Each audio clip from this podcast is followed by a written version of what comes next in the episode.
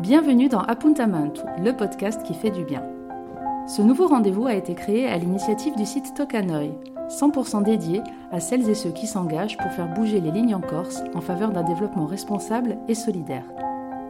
Je suis Laetitia Descoinquic et avec ce podcast, je donne désormais rendez-vous deux fois par mois à une personnalité inspirante qui a fait le choix d'avoir un impact positif sur notre société ou notre environnement. Au fil d'une discussion libre et informelle, je reviendrai avec notre invité sur son parcours, ses motivations, ses convictions et bien sûr sur ses actions au service de notre île et de ses habitants.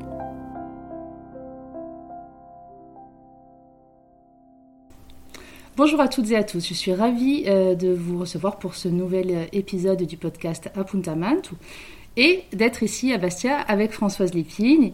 Euh, merci beaucoup d'avoir accepté notre invitation, Françoise. Merci à vous de me recevoir. Alors bien sûr, euh, ce podcast est dédié aux personnes euh, inspirantes dont l'engagement est exemplaire et euh, nous avons beaucoup envie que vous nous parliez de cette association que vous avez créée pour laquelle vous vous investissez tant depuis de si nombreuses années et puis de toutes vos actions. Alors pour commencer, pour entrer dans le vif du sujet, je dirais, je suis allée bien sûr sur votre site internet pour préparer cet échange. Et j'ai trouvé une phrase très percutante, très poignante, qui décrit, je pense, peut-être un petit peu le point de départ de, de toute cette aventure. Donc je vais la faire partager aux auditeurs. C'est la suivante. Le 14 juillet 2009, un cycliste passionné a perdu la vie à l'aube de ses 16 ans sur une route de Haute-Corse. Nous avons donc décidé de créer l'association Adrien Lipigne, Un vélo, une vie. Alors en effet, cette phrase est très chargée d'émotions, en même temps elle est très efficace, on comprend, je crois, le point de départ de cette aventure. Alors tout à fait, euh, cette aventure a démarré euh, par un drame en fait. Euh, nous avons perdu notre fils qui était cycliste, un jeune espoir cycliste corse et qui était passionné, qui se déplaçait tout le temps à vélo. Et le jour de son décès, on s'est dit que ce n'était pas possible, que on ne pouvait pas ne rien faire et il était important pour nous que son départ euh, ne soit pas inutile, c'est-à-dire que son départ serve à d'autres et notamment à la communauté cycliste dans son ensemble, hein, qu'elle soit sportive, qu'elle soit urbaine, euh, qu'elle soit cyclotouriste, peu importe. Et on a monté cette association et déposé les statuts à la préfecture de Bastia en septembre 2009. Oui, donc tout juste quelques mois après le drame, c'est je n'avais pas conscience que, vous aviez décidé aussi rapidement de cet engagement. C'est, je pense, c'est un exemple criant et, très frappant de, ce qu'on appelle aujourd'hui beaucoup la notion de résilience. Mais, c'est rare, je crois, en tout cas moi, c'est la première fois que je, rencontre quelqu'un qui, au plein milieu du drame, arrive à se projeter et à avoir envie de se dire que, que voilà, cette horreur ne doit pas être inutile, que ça doit porter un, combat pour les autres. Et euh, je, enfin, je suis vraiment euh, admirative euh, d'un tel exemple de résilience aussi rapidement au moment où survient un drame. C'est vraiment très impressionnant. Alors, moi, je pense qu'après, on a tous une propre histoire. Et dans ma vie, eh ben, j'ai connu quand même, j'ai eu des drames dans ma vie, notamment la perte de ma maman alors que j'avais 12 ans. Donc euh, nous étions trois enfants, trois filles. On avait 6, 12 et 15 ans. Euh, maman est décédée du cancer. Et ça a été une période très difficile parce qu'elle est partie de la maison pour partir en soins. À l'époque, il n'y avait que de la chimio. Euh, on l'a vu se dégrader, revenir en fauteuil roulant. Enfin, ça a été très, très. Ça a été une période difficile. J'imagine. Mais on m'a appris dans ma famille que lorsqu'il y a des drames, je pense que ça a été aussi ça qui fait que euh, on peut rebondir, on peut reconstruire sans oublier la personne. Bien sûr. Voilà. Donc euh, mon papa a eu une deuxième épouse, c'est ma deuxième maman. Je dis j'ai eu la chance d'avoir deux mamans, et je pense que cela m'a beaucoup aidé euh, pour le départ d'Adrien. Ah cette épreuve a été, ah cette épreuve de mon jeune âge, hein, que j'ai eu très jeune, a été quand même une aide, je pense, pour ma construction par rapport au décès d'Adrien. Et puis ensuite, euh, l'associatif, pour moi, euh, j'ai toujours milité. Et j'ai été pendant dix ans euh, secrétaire générale de Femmes Solidaires ah à Bastia. Donc, je pense, enfin, les femmes solidaires m'ont beaucoup aidé d'ailleurs. Et de cet engagement, alors j'ai dû faire des choix à un moment donné. Hein. J'ai pas pu tout continuer. Au début, j'ai tout continué, mais à un moment donné, c'était plus possible. Malheureusement, euh, au grand désespoir euh, de la présidente, eh ben, j'ai dû arrêter ma mission auprès euh, des femmes solidaires. Il n'empêche que je soutiens toujours de tout cœur ce combat hein, au, au, niveau du droit des femmes, bien évidemment, et que l'associatif m'a appris aussi à donner, à recevoir, et que pour moi, tout, ça s'est fait naturellement de fait, ça s'est fait naturellement. Il n'y a pas de, je veux dire, je me sens pas. Euh, euh, pour moi, c'est normal. C'est quelque chose de normal. Je pense que tous ces événements font que euh, cela m'a énormément aidé. Et puis, il faut dire aussi qu'on savait qu'un tel drame ne pouvait pas, ne pouvait pas se passer sans qu'on se fasse aider. Et on a été suivi par un psychiatre. Bien sûr. Un psychiatre spécialisé dans les chocs traumatiques qui a été fantastique. Et c'est pour ça que je dis aux gens qui, ben, qui rencontrent des drames, parce qu'il y en a beaucoup dans la vie, malheureusement, euh, faites-vous aider. Il y a des gens qui sont là pour ça. Et c'est pas une honte, au contraire. Euh, c'est un soutien et c'est vraiment euh, quelque chose qui vous permet d'avancer. Eh merci beaucoup pour pour ce témoignage et pour la, confiance que, vous nous faites en dévoilant un petit peu de votre vie privée. Et je trouve que ce que vous venez de dire est, vraiment euh, extraordinaire parce que j'espère que, que des personnes qui sont dans le désarroi pourront l'entendre. Et, euh, au-delà de vos conseils, vous incarnez vous-même la, possibilité d'arriver à dépasser les épreuves de la vie, voire même d'arriver à les sublimer, à, le transformer en positif euh, et, en se mettant au service des autres. Donc vraiment mille fois merci pour, euh, pour cet exemple parce que c'est, j'espère que ce sera source d'inspiration pour beaucoup de monde. J'espère, j'espère. Alors, si vous le voulez bien, on va revenir euh, donc euh, à cette année 2009, quand vous décidez de créer cette association. il me semble que votre tout premier combat, ça a été de prendre un petit peu un bâton de pèlerin et d'aller faire le tour des élus pour euh, militer de façon très active pour la création de pistes cyclables en Corse. C'est bien ça? C'est tout à fait ça. Euh, la première euh, chose qui nous est apparue, c'est que effectivement, lorsque les cyclistes se déplacent, eh ben, il n'y avait aucune piste cyclable sur l'île et qu'on était très en retard par rapport à ça et qu'il fallait aller sensibiliser en premier lieu les politiques, puisque c'est une volonté politique au niveau euh, du développement euh, des infrastructures. Donc, eh ben, nous sommes partis, nous avons écrit des courriers à tous les maires des, grandes, des grands centres urbains, hein, parce que notamment, bien évidemment, on sait très bien qu'en Corse, la configuration de notre île ne va pas permettre de mettre des pistes cyclables de partout, et notamment dans les territoires ruraux, dans les, sur les petits axes, il n'y a pas l'espace. Donc, on s'est concentré d'abord sur les grands axes. Et nous sommes partis à la rencontre euh, de la CDC, puisqu'elle est en charge des routes. Donc, ancienne mandature, nouvelle mandature, nous avons rencontré euh, les présidents. Nous avons rencontré le service des routes, nous avons rencontré les élus locaux, euh, c'est-à-dire maires, mairies et communautés d'agglomération. Et nous avons essayé d'expliquer la nécessité de tracer un schéma cyclable pour notre île. Alors, est-ce que vous avez été entendu, alors même si je sais, parce que vous le dites très souvent, de manière très pragmatique, les choses prennent du temps, on, s'attaque à un changement de, mentalité presque, et, vous êtes vous-même conscient du fait que ça, ça ne peut pas se faire euh, du jour au lendemain. Mais est-ce que le fait que ce soit une maman qui a perdu son enfant dans des circonstances tragiques, qui vienne taper aux portes des élus, est-ce que, ça, est-ce que vous avez senti qu'ils y étaient plus sensibles? Est-ce qu'ils vous ont écouté davantage? Alors, ça dépend, ça dépend des personnes, c'est toujours pareil. Euh, je pense que le message, oui, bien sûr, quand on arrive et qu'on explique notre, enfin, et puis notre histoire est connue maintenant sur l'île. Donc quand on quand on explique le pourquoi, euh, bien évidemment, ils vous écoutent. Être entendu, c'est une autre chose, mhm. c'est plus compliqué.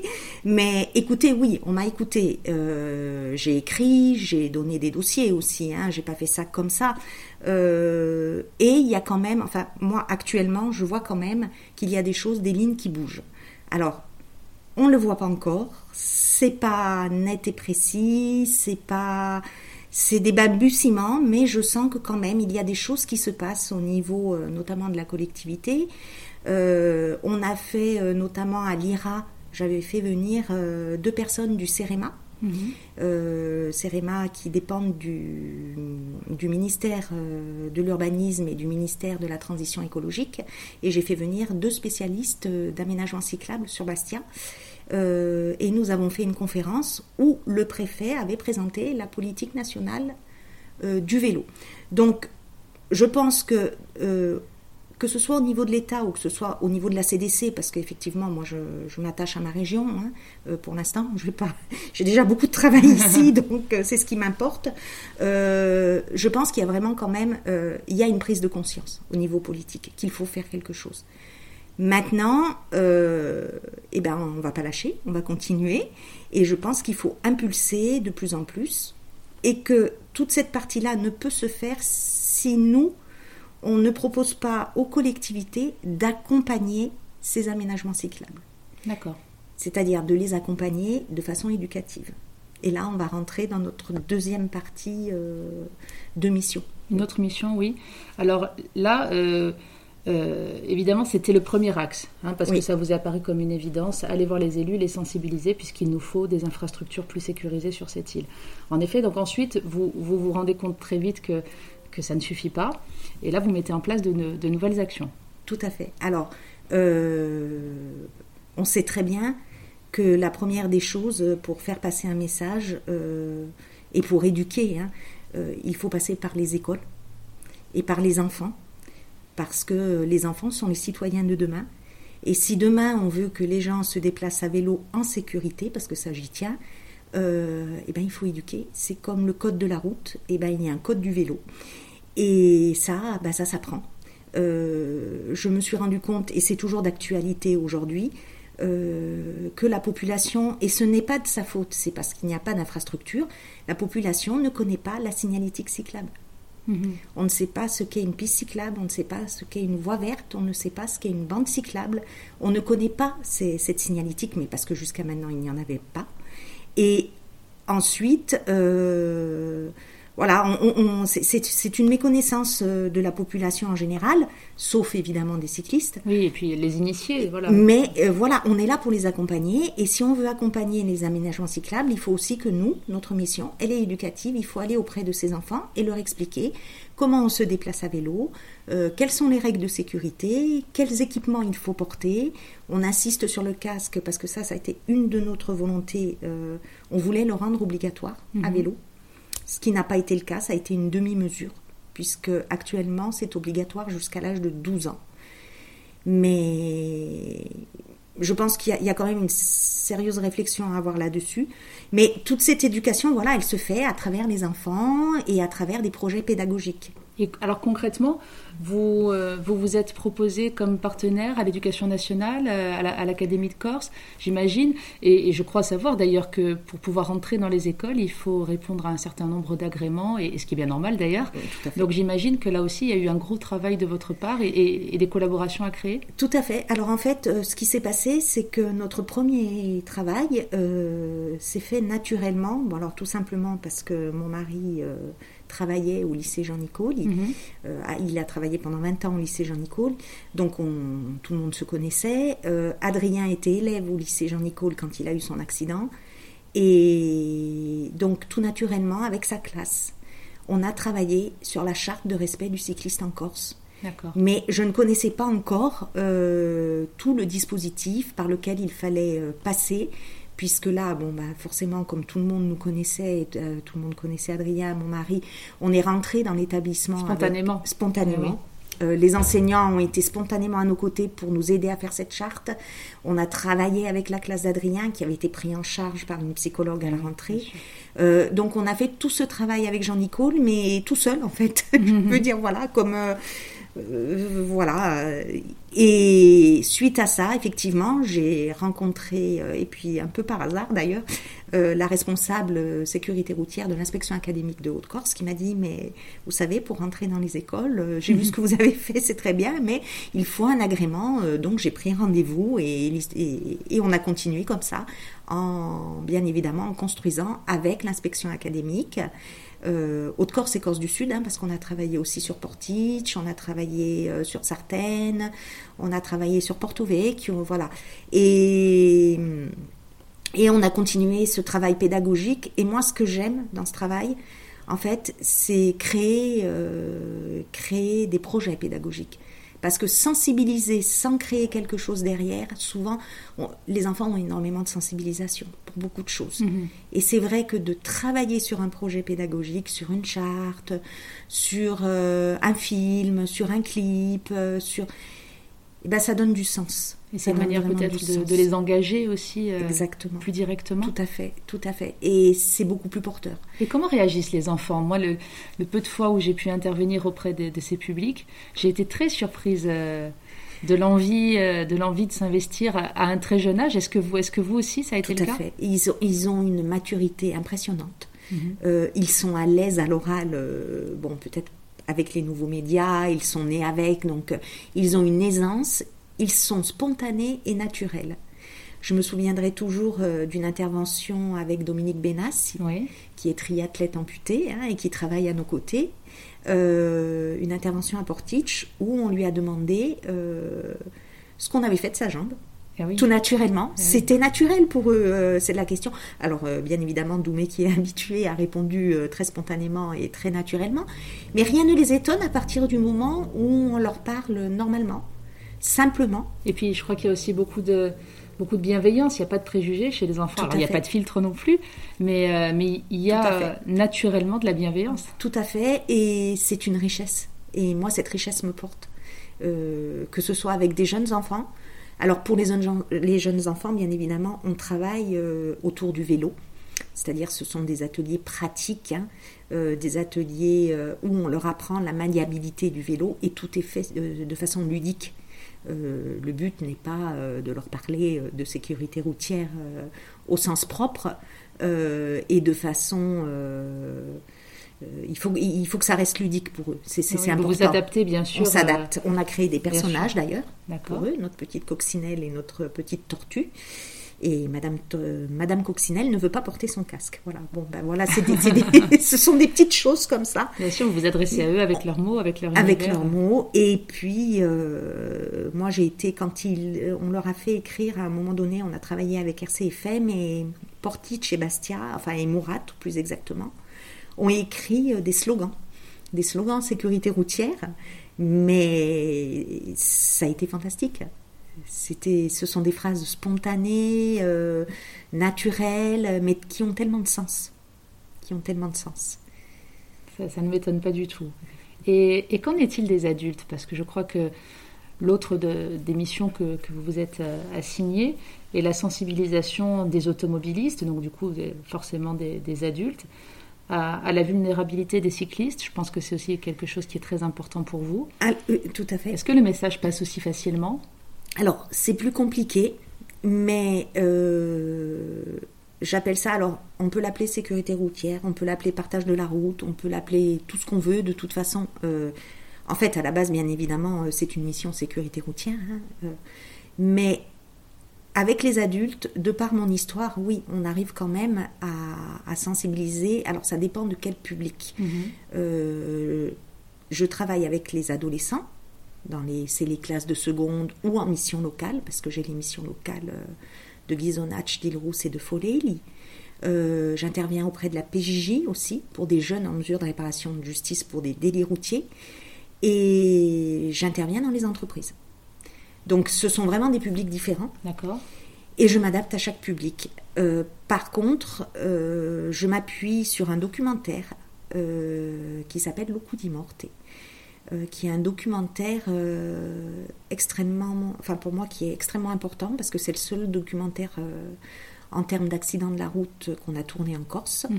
et, qui a, et, qui a, été réalisé par un jeune, donc un jeune réalisateur corse qui s'appelle Julien Ménet. Et ce sont des témoignages, hein, uniquement de témoignages, des témoignages, et, ce sont des témoignages de gens d'ici. Donc ça, ça parle à nos jeunes, et ça parle euh, aux adultes aussi. D'accord.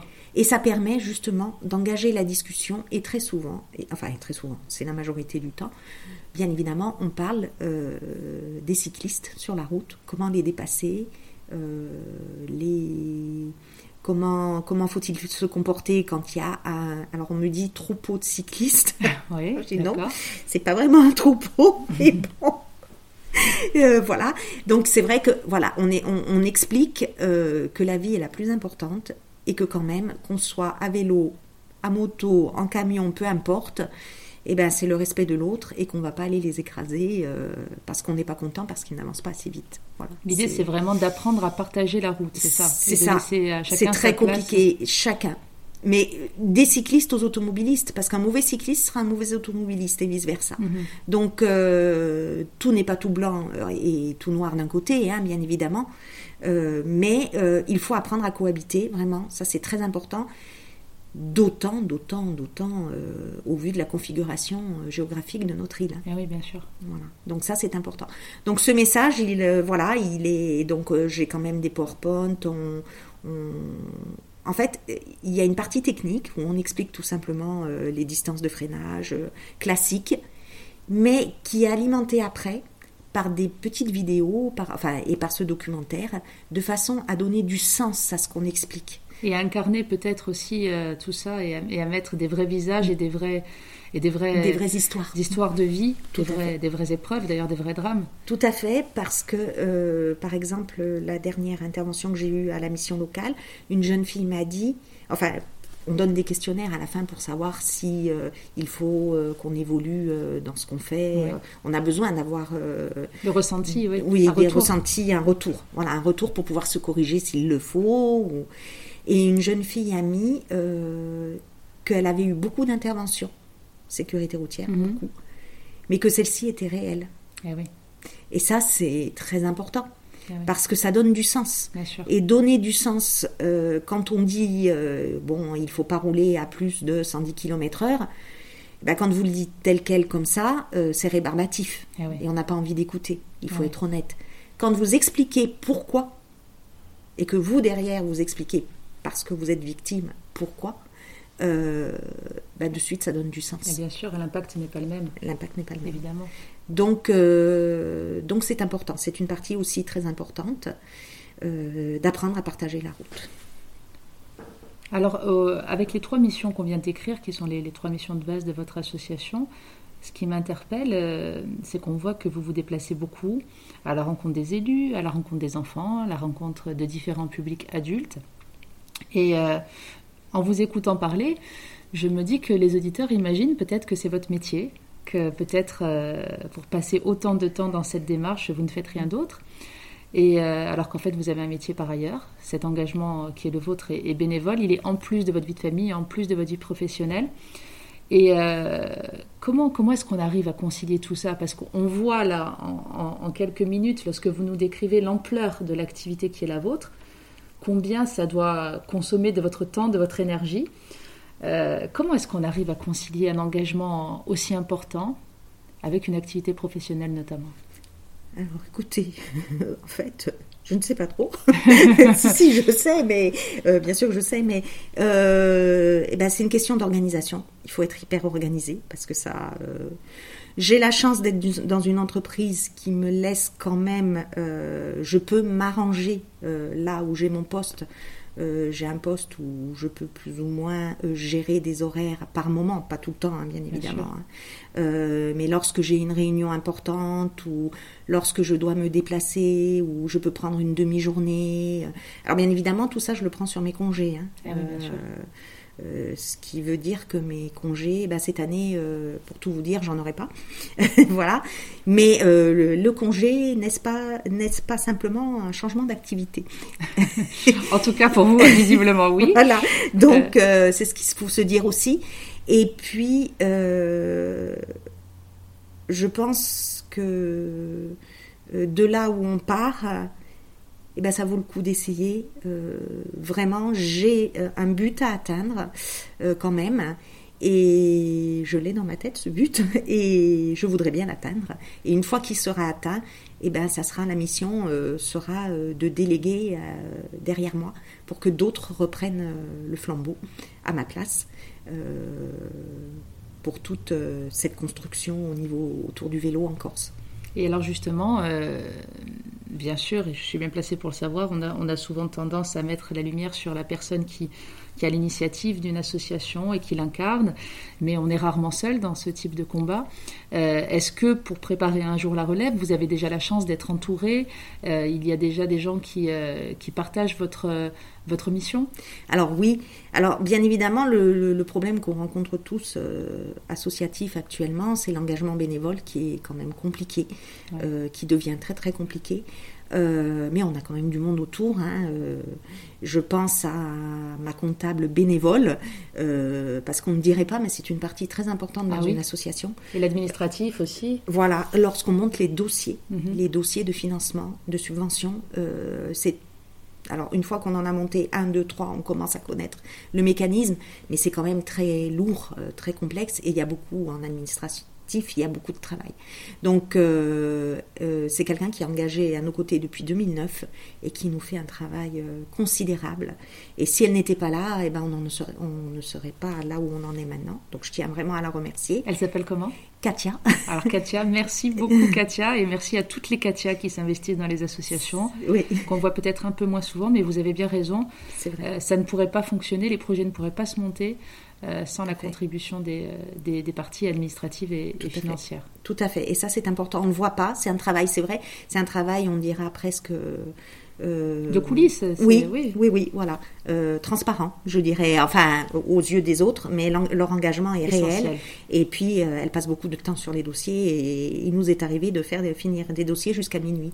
Et ça, je, la remercierai jamais assez. C'est, pour moi, c'est important de mettre cette personne en avant parce que elle compte beaucoup. Ah, bien sûr, qu'on puisse, qu'on puisse le faire. C'est aussi un petit peu la vocation de ce podcast de, de mettre en avant celles et ceux qui s'engagent euh, et, vous le disiez, c'est l'engagement. Alors, c'est paradoxal parce que on le constate beaucoup hein, que, l'engagement est quelque chose de difficile parce que la vie, euh, la vie contemporaine est devenue difficile.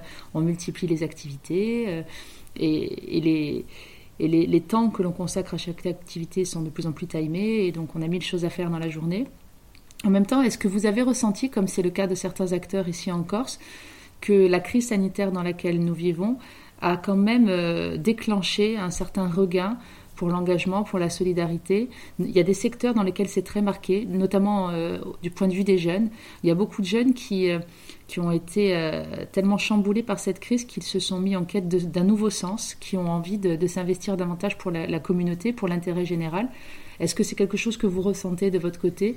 Alors euh, oui, d'une certaine manière, euh, jamais assez à mon, à mon goût, mais bon, parce que je suis une militante, euh, je crois que je suis née comme ça, je pense.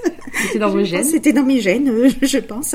Mais oui, il y a quand même, bah, par exemple, je vois les jeunes qui se sont engagés aux côtés de notre association euh, pour notre grand projet, dont on parlera peut-être un peu plus tard, euh, voilà, vont être les porteurs de tout ça. Et, c'est important. Et ils arrivent maintenant, maintenant que justement il y a cette crise. Euh, nous, la chance qu'on a, c'est qu'on peut continuer quand même à donner des cours de vélo. C'est en extérieur? C'est en extérieur. Et le vélo, quand même, je tiens à le dire, est un formidable outil, notamment en période de crise sanitaire. Ah ben, C'est-à-dire que là, on peut respecter les gestes barrières. Tout à fait. Tout à fait. Donc ça, c'est c'est important pour moi de le dire à la population. Euh, pour les petits déplacements, pour les petits déplacements, bien évidemment, je connais la configuration. Je vis ici, euh, j'ai un village euh, comme tout mhm. mon Corse qui se respecte. Donc, je sais que monter au village à vélo, ben, il faut pas rêver, hein, on est bien d'accord. Mais par contre, pour aller acheter mon pain, pour aller acheter à 5 minutes de chez moi, et eh ben, il vaut mieux utiliser le vélo que prendre sa voiture. Voilà, et notamment en période de crise sanitaire. Alors ça, c'est un aspect très, très important et je sais que vous travaillez aussi beaucoup en ce sens. Il y a bien sûr l'aspect euh, sécurité routière euh, qui, bien sûr vous anime, euh, le fait de, militer pour qu'il y ait le moins d'accidents possible à l'avenir. mais vous avez aussi engagé un, un travail, je dirais, là aussi, de bouleversement des mentalités, parce que c'est vrai que chez nous, il y a quelques années, on voyait pas beaucoup les gens à vélo. C'est en train de changer. Euh, mais le vélo a beaucoup d'avantages. Alors, le premier dont on vient de parler, évidemment, c'est l'aspect sanitaire. Mais euh, je crois aussi que d'un point de vue économique, le vélo permet euh, d'accompagner vers la mobilité ben, un certain nombre de, publics précaires qui, auraient des difficultés par ailleurs. Et, je vous entends souvent mettre en valeur voilà, tous les avantages du vélo. C'est tout à fait ça. Alors, euh, on a donc ouvert euh, la première vélo-école urbaine à Bastia il y a trois ans, ça va faire trois ans, hein. c'est tout récent parce qu'on avait beaucoup euh, de théorie, on travaillait beaucoup en théorie, mais en fait il nous manquait la pratique et ce que nous ont un peu réclamé d'ailleurs les, enseignants. Donc on s'est mis, on s'est dit, ben, ben, voilà, on va ouvrir une, une vélo-école urbaine à Bastia. Et, qu'est-ce que c'est concrètement, pardon, une, une, comment vous dites, une vélo-école urbaine. Voilà, qu'est-ce que c'est concrètement? Alors, une vélo-école urbaine, c'est une, euh, c'est un endroit où on apprend à faire du vélo en milieu urbain, tout simplement. Ah d'accord. Donc en fait, nous avons formé un éducateur, c'est-à-dire qu'on a un éducateur brevet d'État. Euh, cyclisme de route à la base mhm. et qu'on a envoyé se faire former à Lyon en euh, instructeur de mobilité urbaine. D'accord, parce que c'est bien spécifique. C'est bien spécifique. On se déplace pas en ville comme on se déplace en race campagne. Il y a vraiment euh, des pièges à éviter, il y a des choses à savoir, les ouvertures portières ou plein de petites choses comme ça qu'on n'imagine pas. Et donc euh, cet éducateur qu'on a formé a formé des animateurs. C'est le seul en Corse à pouvoir former des instructeurs de mobilité urbaine. D'accord. C'est, il est habilité parce qu'il a son brevet d'État et qu'il a fait cette formation. Euh, donc on l'a envoyé donc euh, à Lyon, oui, pour euh, se former. Et depuis, eh ben, les gens viennent, s'inscrivent, et on est dans les quartiers sud de Bastia, parce que je tenais à être dans les quartiers sud de Bastia, et s'inscrivent et apprennent à faire du vélo. Donc on a été très surpris parce qu'on a eu par exemple des gens d'une trentaine d'années mhm. qui nous ont appelés. Alors on a beaucoup de femmes. Ah ouais Oui, c'est rigolo parce que le vélo urbain, il y a beaucoup de femmes. On a plus de femmes que d'hommes. Et ça s'explique Les hommes, c'est plus sportif, on dira. Bah justement, du coup. Bah, je ne sais pas. Euh, ah, vous pensez qu'il y a moins d'efforts physiques à faire là, Non, non, c'est pas qu'il y a moins d'efforts physiques, mais c'est un autre mode de, euh, de déplacement. une femme va utiliser le vélo urbain parce qu'elle ne peut pas avoir de voiture, parce que financièrement, comme on le disait, avoir un vélo, c'est quand même beaucoup moins coûteux que d'avoir une voiture. Donc souvent, c'est cette population-là qu'on a, hein, et qui n'a pas les moyens de s'acheter une voiture, et qui vient apprendre à faire du vélo parce que euh, ces trentenaires ne savent pas, n'ont jamais appris à faire du vélo. Ah Alors là, au début, quand ils appellent, ils sont tout timides, ils osent pas, ils disent, mais est-ce que c'est que pour les enfants? Voilà, c'est très souvent, j'ai cette question-là. Alors pas du tout, pas du tout. Les vélos écoles urbaines s'adressent à tous, de 8 ans à 70 ans. Il n'y a pas d'âge c'est important de faire passer ce message. Tout à fait. On peut se mettre au vélo quel que soit son âge. Quel que soit son âge, bien évidemment.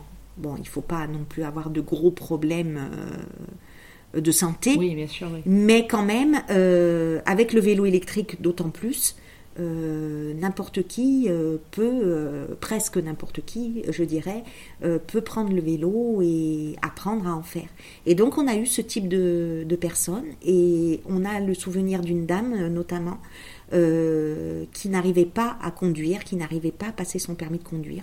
Donc c'est un pré-apprentissage de la conduite, il faut le savoir. Donc elle, s'est mise, euh, elle est venue à la vélo-école et on a appris un an après, là, euh, cette année, puisqu'elle est revenue. Entre-temps, eh ben, elle a réussi quand même à passer son permis de conduire après avoir fait sa formation à la vélo-école. Et ça, pour nous, c'est voilà. J'imagine que oui, c'est une formidable réussite. Ah oui, pour nous oui, pour, pour nous oui. Et elle est revenue pour euh, se perfectionner encore euh, au niveau du vélo. C'est génial. Et on en a eu deux trois comme ça. Et en fait, euh, nous on est ravis parce que c'est ce public-là qu'on veut aider. Ensuite, on a aussi un jeune qui est en service civique et qui mhm. n'avait pas d'autre moyen que de se déplacer à vélo et qui malheureusement s'est fait voler son vélo ah. à une gare. Voilà. Donc on prête les vélos aussi. Donc on lui a prêté un vélo à, euh, à très bas coût hein, euh, pour qu'il puisse aller travailler. Voilà, dans ces cas-là, on les prête. D'accord, donc ça peut même euh, contribuer à l'insertion professionnelle d'un jeune. Et, et, vous pouvez prêter sur une longue durée? Oui, Oui, oui, c'est possible. C'est possible. Après, ça, se, voilà, ça se met en place. D'accord. Suivant le profil de la personne, euh, suivant. Voilà, les tarifs dépendent suivant le profil de la personne, euh, s'ils sont en ré- en réinsertion euh, ou pas. euh, voilà, tout est, tout est possible. Ah là, c'est vraiment un, un nouveau, un nouveau champ que vous avez investigué avec cette, euh, cette école. Tout à fait. Euh, puisque là, on va au-delà de la sécurité routière, même si j'imagine que vous leur enseignez évidemment les, Bien- les bien bases évidemment. élémentaires, évidemment. mais, euh, mais là, on, on touche aussi à l'insertion professionnelle, à, à la lutte contre l'exclusion des publics les plus précaires. C'est ça, c'est C'est tout à euh, vraiment très ça. intéressant. Et on a aussi le volet éducatif avec le savoir rouler. D'accord. Alors le savoir rouler, c'est un dispositif euh, qui est nouveau, alors qui n'est pas encore bien installé. Euh, mais c'est un dispositif, euh, c'est un vrai permis vélo. En fait, ça a été mis en place par le ministère de la Jeunesse et des Sports. Et alors il y a un autre ministère maintenant. Maintenant, voilà, vous voyez, je je, ne sais plus. Je ne sais plus, c'est pas bien. J'ai mal préparé. non, non.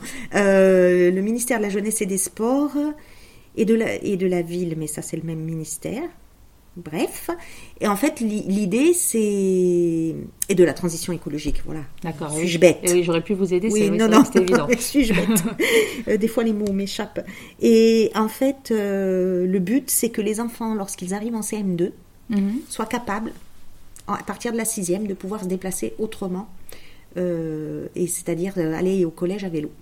Ah oui, c'est toujours pareil, on suit un peu votre fil conducteur, c'est c'est dès le plus jeune âge qu'on doit C'est apprendre... ça, euh, ce- c'est ça. Et alors ça, c'est national, hein, c'est un dispositif Ah ouais. national parce qu'en France, on est très très en retard. Je crois que c'est, euh, alors je ne veux pas dire de bêtises, euh, je, je crois que c'est 4% sur Paris actuellement.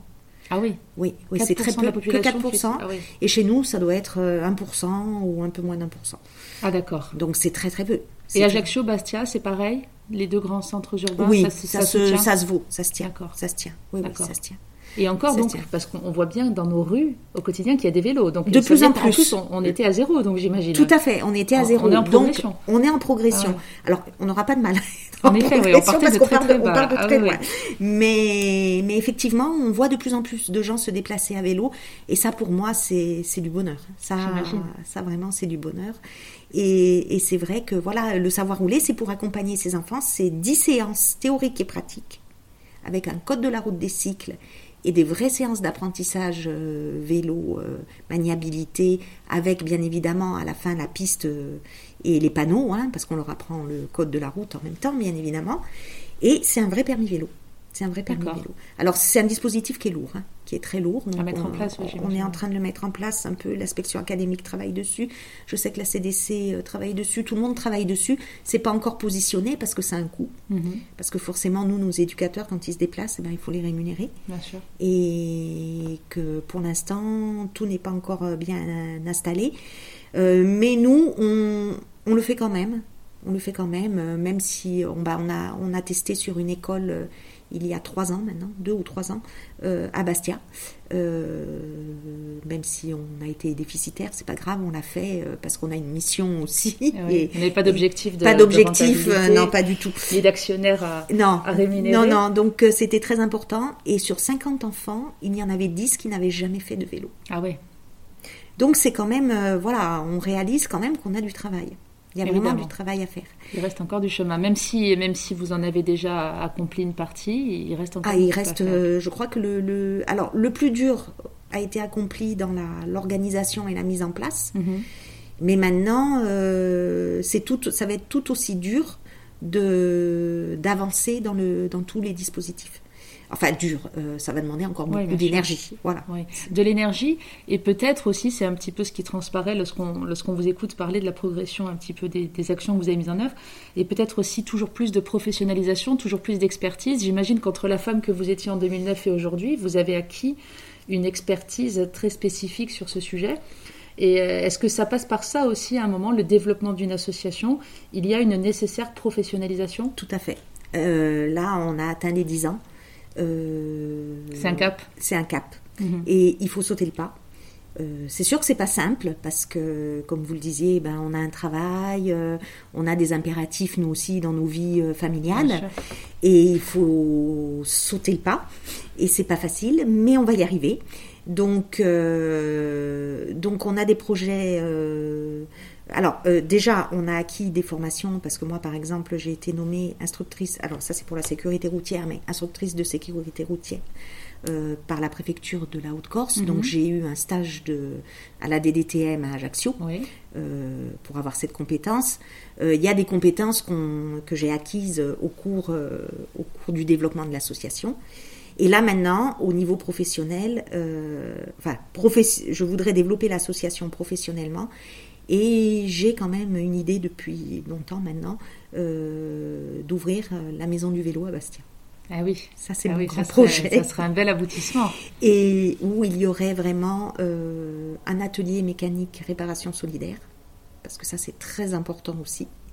Là, là, concrètement, ça voudrait dire que les gens pourraient venir réparer eux-mêmes leur vélo c'est ça. Avec alors on, a on a essayé. Alors le, problème c'est qu'on n'a pas encore un local euh, vraiment dédié. D'accord. Donc c'est très compliqué. On a un local de stockage où on a 55 vélos dans 40 mètres carrés. Ah oui, en effet. Oui. Et c'est très compliqué même pour l'éducateur parce qu'il est obligé toujours de faire beaucoup de manutention pour euh, récupérer les vélos euh, qui qui enfin à utiliser.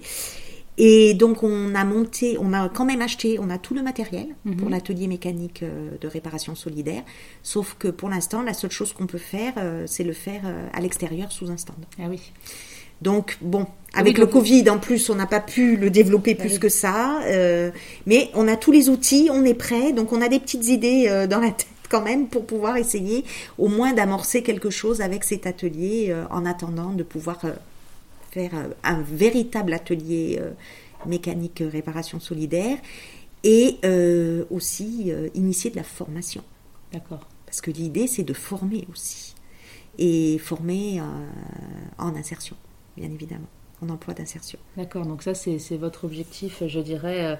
à long terme. À long terme. Oui. Mais, mais on sent bien, dans, lorsque vous nous en parlez, qu'en effet, vous êtes arrivé à un certain seuil au-delà duquel maintenant il faut passer à une autre dimension, c'est ça. pour pouvoir poursuivre euh, cet engagement. Toutes ces années de travail, elles nécessitent maintenant de vraiment changer de dimension. De changer de dimension, de se former encore plus et de, et de relever les manches et de, de créer vraiment euh, euh, ce pourquoi on a commencé en fait. Bien sûr. c'est ça. Et pour, et pour nous, ça sera la pour moi, c'est la plus belle victoire, entre guillemets. Ce sera la consécration de toutes ces années de, travail. Mais alors, on vous le souhaite vraiment de, tout cœur. On a quand même le sentiment, notamment ici à Bastia, euh, que les pouvoirs publics ont. Enfin, il y a vraiment une réelle prise de conscience. J'ai l'impression quand même que vous, vous êtes en capacité maintenant d'être entendu, pour le coup, et plus seulement écouté par les pouvoirs publics. Et, euh, et quand même, l'écosystème est plus favorable qu'il y a quelques années. Euh, euh, à, l'évolution des mentalités aussi. Donc euh, vraiment, on vous souhaite de tout cœur que, ce projet aboutisse. C'est gentil. Et c'est vrai que, et pour le coup, je peux le dire, euh, il y a un vrai schéma cyclable à Bastia. Qui est en cours. Hein. L'Aldilonde, qui est une. Enfin, pour moi, c'est une réussite. Mhm. J'en ai presque pleuré la première fois où j'ai vu un papa et son petit garçon sur un vélo ah oui, à l'Aldilonde. Eh euh, voilà, c'est le sens de mon engagement. Euh, de voir euh, cet enfant à côté de son papa en sécurité pour faire du vélo, c'était quelque chose de... Voilà, moi, la réussite, c'est quoi la réussite? C'est pas une réussite personnelle. C'est ça, c'est de voir tous ces gens, pouvoir aider les gens à se déplacer, pouvoir voir des enfants apprendre en sécurité, c'est des choses, voilà, c'est ces choses-là qui, qui, me portent et qui me poussent à continuer, en fait. Et oui, je comprends bien parce que je vois votre émotion d'ailleurs quand vous parlez de ça. Je, je sais aussi combien l'engagement, même si, euh, même si vous êtes une personnalité très positive et, et qui va toujours de l'avant euh, et qui ne se plaint jamais, mais je sais qu'il y a des moments difficiles dans l'engagement. Euh, je sais que parfois on est un peu plus seul qu'à d'autres moments. Je sais que c'est difficile de monter des projets. Mais, mais voilà, le fait d'avoir tenu déjà plus de dix ans, vous avez quand même un certain nombre de réussites qui sont palpables. Cet état d'esprit qui est en train de changer, vous le dites, il y a des, projets comme l'Aldilonde qui sont des réalisations très concrètes. Je crois aussi, par exemple, tout à l'heure, nous parlions de tout ce que vous faites dans les écoles.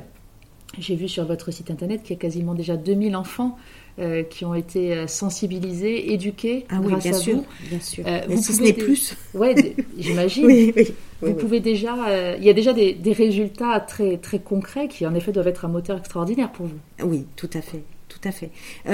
Alors, c'est sûr, on a toujours envie de voir tout. On, imagine, on veut toujours plus. oui, bien sûr. on veut toujours plus, mais euh, c'est vrai que ben, le fait aussi d'être convié aux réunions, euh, lorsqu'il y a euh, les réunions de que ce soit la communauté d'agglomération, que ce soit la mairie sur le schéma cyclable, euh, très souvent on m'appelle. Mais je crois que vous êtes devenu maintenant un acteur, comme je le disais tout à l'heure, expert et parfaitement légitime.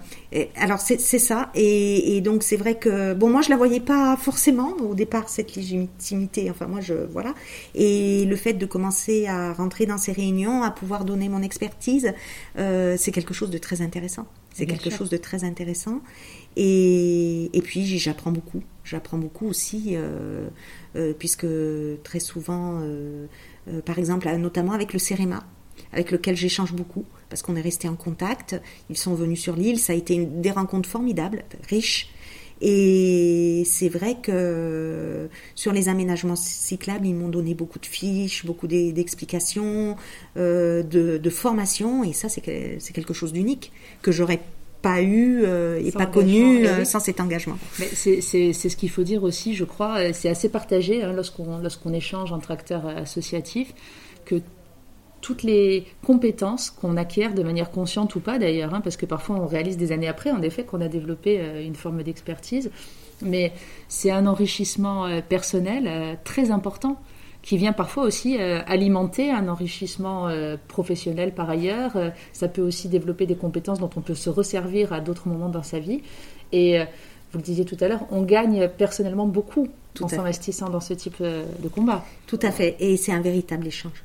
Et, et- et c'est ça qui, qui nous permet de grandir, je dirais, parce qu'on on n'a jamais assez d'une vie pour apprendre. C'est sûr. Et c'est vrai que toutes les démarches associatives, quel que soit le domaine, euh, le fait de recevoir, d'écouter, euh, d'apprendre, euh, c'est une richesse. Et, et moi, cette richesse, pour moi, elle n'a pas de prix. C'est ça le plus important. C'est pas ni la réussite de l'association, peu importe. Euh, ce qui est important, c'est cette richesse qu'on peut développer et cette richesse euh, et cette solidarité qu'on peut retrouver autour de, tous ces projets. Je suis bien d'accord avec vous. Euh, je demande souvent à, mes invités qu'ils puissent me définir en, trois mots leur engagement, parce que bien sûr chacun a sa vision de l'engagement, puis chacun s'investit à sa manière, je dirais. Puis on l'a vu avec vous, bien sûr, il y a des parcours personnels qui sont très différents. Euh, donc s'il y avait trois mots, trois hashtags euh, pour décliner euh, votre engagement, euh, alors vous m'avez dit, c'est la seule chose qu'on a préparée d'ailleurs avant cet entretien, puisque Oui. tout le reste est, est spontané, mais vous m'avez donné trois mots. Vous m'avez dit donc hashtag partage, maîtrise et respect. Tout à Alors, fait. est-ce que est-ce qu'on peut revenir sur chacun de ces mots? Bien sûr. Alors, partage, bien évidemment, bah, c'est le partage de la route, mais ça va au-delà du partage de la route. Mhm. C'est du vivre ensemble. C'est ce qu'on appelle, alors euh, communément, tout le monde l'appelle. euh, on, on met beaucoup de choses dans ce vivre ensemble, mais c'est vrai que sur la route, eh ben, c'est comme dans la vie en société. C'est les comportements, et ben, c'est apprendre à partager. Mhm. Euh, donc partage et puis le partage une valeur partage dans, dans- comme dans l'associatif où on puisse partager euh, des idées euh, des projets voilà. Euh, donc ce mot partage maîtrise bien évidemment bah, c'est maîtriser maîtrise de son véhicule maîtrise de, de son vélo maîtriser apprendre à maîtriser et respect parce que sans respect dans notre société eh ben, rien n'est possible. Et le respect pour moi est extrêmement important. Ce mot-là est extrêmement important. Chaque personne a droit au respect, quelle que soit euh, sa condition, quelle que soit sa formation, quel que soit le mot respect. Et ce sont trois valeurs importantes dans l'association. Oui, on sent que ça vous anime euh, pleinement. J'ai aussi l'habitude de demander euh, à des personnalités qui peuvent peut-être être source d'inspiration pour d'autres, si elles-mêmes elles ont eu des mentors, des, repères, des, personnes comme ça qui sont qui, qui activent euh, peut-être une lumière ou une référence et qui sont qui sont des modèles. Est-ce que est-ce que vous en avez Beaucoup. Ah, mais c'est parfait. beaucoup, beaucoup. Alors, ça peut être chez nous, ailleurs. Euh, alors, bon, il y a ma famille. Hein. Mhm. pour des tas de raisons. Euh, J'en ai parlé un tout petit peu au début, mais voilà. Euh, qui m'a donné, enfin mes parents, qui m'ont donné une éducation quand même euh, euh, riche en valeurs humaines. Et ça, je les remercierai jamais assez. Euh, qui m'ont donné cette force, je dirais, pour avancer malgré les difficultés. Et c'est vrai que c'est c'est une éducation. J'ai été éduquée comme ça. Et, et vraiment, vraiment, c'est quelque chose d'important. C'est une grande chance. C'est une grande chance. Ouais. Oui, c'est Une, une, belle chance. richesse. Oui, tout à fait, tout à fait. Et ensuite, euh, ben, évidemment, euh, j'étais engagée avant dans, dans- au niveau du droit des femmes. Oui. Donc euh, Rosie Sarola, qui pour moi a été, euh, enfin qui est ma maman de cœur associative, qui m'a beaucoup appris aussi, hein, et, et pour qui j'ai énormément d'affection, pour toutes ces femmes solidaires, j'ai énormément d'affection. Ce sont vraiment, c'est vraiment très très important. Rosie a été très importante et est toujours importante, hein. même Mhm. si malheureusement euh, on se voit un peu moins pour des tas de raisons diverses et variées. Euh, mais je suis très attachée euh, à cette association et, à- et au travail qui est mené, et à Rosie euh, qui m'a beaucoup apporté. Bien évidemment, Dominique euh, Benassi. Mhm. On a un petit peu parlé tout à l'heure. oui. voilà. euh, alors, il y a eu. Alors, Dominique Benas, la rencontre, ça a été. Alors, en fait, ça a commencé avec Franck Bruno, Mhm. qui, pour le Tour de France en 2013, euh, a fait un pré-tour euh, des amputés Oui. et qui nous a sollicité parce qu'on venait de monter l'association, parce que voilà, et pour les accompagner. Et ça a été euh, fantastique. Ça a été vraiment quelque chose de fantastique. Donc avec Franck, il y avait Doumé. Mhm. Et euh, Doumé, euh, ce qui se passe, c'est que Doumé est Bastiais et faisait du vélo et il a roulé avec Adrien. Ah, d'accord. Donc ça a vraiment du sens. Ça a créé du lien. Ça a créé vraiment un lien. Et spontanément, il est venu, il m'a accompagné dans les écoles. Il, voilà, Il est devenu, je crois, un peu ambassadeur. ambassadeur hein, de l'association, ouais. tout à fait. Et, et pour nous, c'est, enfin voilà, Doumé, euh, quel exemple Ah oui, je suis d'accord avec vous. hein. quel Lui, exemple. Franck Bruno et de Voilà, et Thierry Thierry Corbalan. Corbalan, bien sûr. Voilà. Des, des Ce- personnes qui nous prouvent qu'au-delà du handicap, on peut se dépasser et, qui, et qui nous incitent chacun à, à- voilà, à, Tout à fait, à vraiment donner le meilleur de nous-mêmes. c'est ça. Et, et, et tous ces, et ces gens-là, et c'est vrai que Doumé un jour a dit en intervention, et ça, ça m'est resté, parce que moi je le voyais pas du tout comme ça. Mais de le voir de son côté, ça, ça, ça m'a, c'est vrai que ça, quelque part, ça a été important pour moi, ça a été un déclic. Euh, il parlait de son amputation, parce que les, les enfants lui posaient des questions, enfin les collégiens. Mhm. Et il leur a dit, mais vous le voyez pas, mais euh, chez Françoise, Françoise est amputée aussi. Ah, eh oui. Ça ne se voit pas, mais c'est sa famille entière qui a été amputée. eh oui. Et on dit bien ampu- être amputé d'un membre. Exactement, c'est vrai. Et je ne le voyais pas du tout. C'est vrai que c'est Mhm. Doumé qui m'a éclairé là-dessus, et je me suis dit, mais c'est vrai, mais combien il y a de familles amputées? Ah oui. Pour diverses euh, Bien sûr, bien sûr. raisons, hein, c'est pas forcément un accident de la route, mais et j'ai trouvé très juste ce qu'il avait dit. Euh, J'ai j'ai trouvé très juste. Et c'est vrai que voilà, moi, ce sont des, des gens sur lesquels je m'appuie, euh, qui m'ont donné aussi cette force de, de ne rien lâcher. Parce que des fois, on, on est fatigué, parce que voilà, rien n'est facile. hein. Des fois, c'est compliqué de tout gérer. Et, Et c'est important d'avoir des repères. Des repères, tout à Ouais. fait. Merci, Tout à fait. merci de les avoir partagés avec nous. Euh, moi, je voudrais, pour conclure cet entretien, euh, que vous nous parliez peut-être des projets à venir, des, des, des prochaines actualités de votre association. Bien sûr, alors euh, avec grand plaisir. Donc un projet et qui me tient particulièrement à cœur, qui est un énorme projet, c'est un Mhm. gros projet. On aurait dû commencer l'année dernière, mais bon, suite à la crise sanitaire, on l'a reporté à cette année. Nous allons emmener huit jeunes, euh, notamment des quartiers sud, euh, en partenariat avec euh, les associations Leia et Opra. Oui. Ce sont des jeunes de ces associations et la PJJ. Euh, nous allons emmener huit jeunes à vélo électrique euh, pour un pré-tour du GT20. D'accord. Alors la GT20, la grande traversée 20 qui a été créée il y a, je vais- je vais dire des bêtises, ça fait deux ans. oui, c'est assez récent. Oui, c'est très récent. Euh, la GT20 qui est le pendant de- du GR20, mais à vélo. Donc euh, ces jeunes, nous avons décidé, euh, on, les éduque là en ce moment, ça y est, ils ont commencé leur formation vélo. Euh, le but est de les amener, de leur montrer qu'on peut à vélo électrique arriver à faire beaucoup de kilomètres. Mhm. Et nous partons pour cinq étapes. Et à chaque étape, nous allons sensibiliser la population au partage de la route auto-moto-vélo. D'accord. Et ça, pour nous, c'est important parce que l'AGT20, ça va être l'arrivée de beaucoup de cyclotouristes et de nos propres cyclistes locaux. Mhm. Et je pense qu'il est extrêmement important d'accompagner en allant sensibiliser la population au partage de la route. Eh bien, merci, très bon projet à venir. On suivra ça avec, euh, avec beaucoup, beaucoup d'intérêt et, euh, et, on croise les doigts pour cette future euh, peut-être maison du vélo un jour à Bastia. Merci. En tout cas, merci encore euh, Françoise d'avoir accepté de partager euh, bien, tout ce parcours avec nous. Et, euh, et bravo encore pour l'exemple que vous nous donnez à tous et merci. Merci à vous, merci vraiment, de tout cœur.